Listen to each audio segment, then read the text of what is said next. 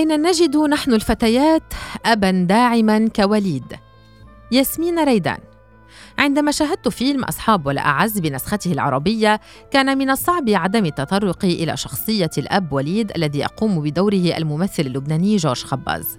ففي مشهدين متتاليين كسر وليد كل الصور النمطية التي فرضها مجتمعنا لتعريف مفهوم الأبوة. أولاً عندما رفض رفضاً قاطعاً خرق زوجته أم صوفي التي تقوم بدورها الممثلة اللبنانية نادين لبكي لخصوصية ابنتها والتفتيش في حقيبتها حتى بعد معرفته بأنها وجدت كوندوم أو واق ذكري.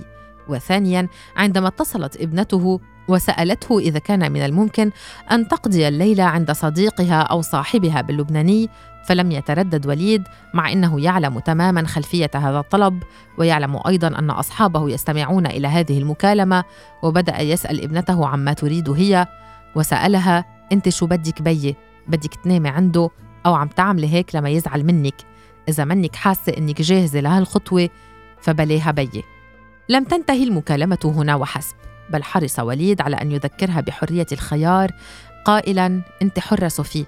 نحن ربيناك تكوني حرة. لم أفهم لكنني حاولت أن أرتب أفكاري وكل المشاعر التي استيقظت فجأة لتذكرني بأن وليد ليس حقيقيا وأنه شخصية مثالية وضعها الكاتب ليعكس حقيقة مضادة. فأين نجد هؤلاء الآباء الداعمين لبناتهم كالدكتور وليد في أصحاب ولا أعز؟ غالبا ما سمعت من اصدقائي نساء ورجالا بأنهم يواجهون صعوبات في بناء علاقة صحية مع آبائهم. وكنت أقول لنفسي إنني لست الوحيدة فدائما نقارن قصصنا بقصص الآخرين كي نهون على أنفسنا. مثلا قضيت كل مرحلة مراهقتي وأنا أخفي مشاعري كي لا يكتشف أنني مغرومة برفيقي أخي وتصبح حياتي حبسا افتراضيا.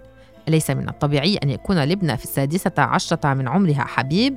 إن معاناة النساء مع أبائهم تبدأ من لحظة ولادتهن فهو الحب الأول كما تذكره المجلات والمقالات المبتذلة والذكر الأول في حياة أي امرأة كما أفسره أنا.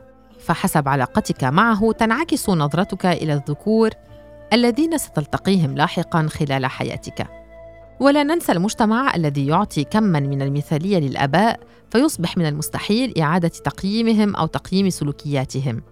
أذكر جيدا أنني في مراهقتي كنت قادرة جيدا على تقييم علاقتي بأمي ورافضة أن أقيم العلاقة بأبي وكان ذلك طلب لما هو مستحيل في السماء بأن يحدث على الأرض. وكانت أمي تكرر كل ما شعرت بأنني أريد أكثر من منصب الأب هذا. الأشخاص لا يتغيرون بل يبقون على حالهم. فكيف إذا كان هذا الشخص أباك؟ في كل مرة كانت أمي تردد فيها هذه العبارة كنت أفقد المزيد من الأمل. كبر هذا القلق الذي كنت أعاني منه. وكبرت أنا وخلال كل مرحلة نضوجي رفض أبي أن يسألني مرة واحدة ما إذا كنت على علاقة بأحد. لكن في بعض الأحيان كان يسأل أمي ما إذا كنت أقابل شخصا وأنوي الزواج به كي يعطي نفسه جائزة حسن التربية. لم يكن أبي رافضا لأن يواجهني أنا فحسب. لأن كل ذلك خوف من مواجهتي كان بسبب معرفته بأن ابنته متمردة جدا وهو بالطبع يعيش حالة إنكار. بل أيضا رافضا مواجهة المجتمع فدائما هناك ذلك الخوف من كيف ينظر الناس إلى ابنته الوحيدة وكيف ينظرون إليه وإلى صورته كأب قوي تهابه عائلته. طالما أن هذه المواصفات متوفرة فإن كل شيء آخر يأتي في خانة الكماليات. ولذلك كل أحاديثنا كانت مؤقتة تتناول مواضيع عامة إما سياسية وإما عن دراسة والحياة في بيروت أو الطقس أحيانا. ألا يدرك آباؤنا أننا نريدهم في حياتنا إلى حد أبعد من أكلنا وشربنا أبعد من سمعتهم ووجاهاتهم أبعد من سردياتهم عن بناتهن المعصومات من الخطأ؟ أنا حتى اليوم أبحث عن ذلك الأمان الذي قرأته في الكتب وأراه في ستوريز عيد الأب ولا أجده. أبحث عن كل ما صوروه لي من حب وأبحث عن تلك المسافة الآمنة التي لم أقدر يوما على بنائها مع والدي.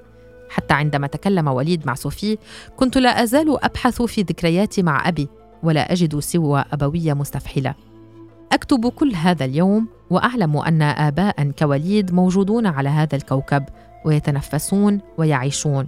وأعلم أيضا أن كل ما نحتاجه أحيانا هو أب حقيقي وليس سوبرمان إلا أنه من الصعب جدا تقبل أنني لم أكن واحدة من أولئك البنات المدعومات اللواتي لديهم بابي يرافقهن في كل خطواتهن ويحملهن على أكتافه إذا وقعن.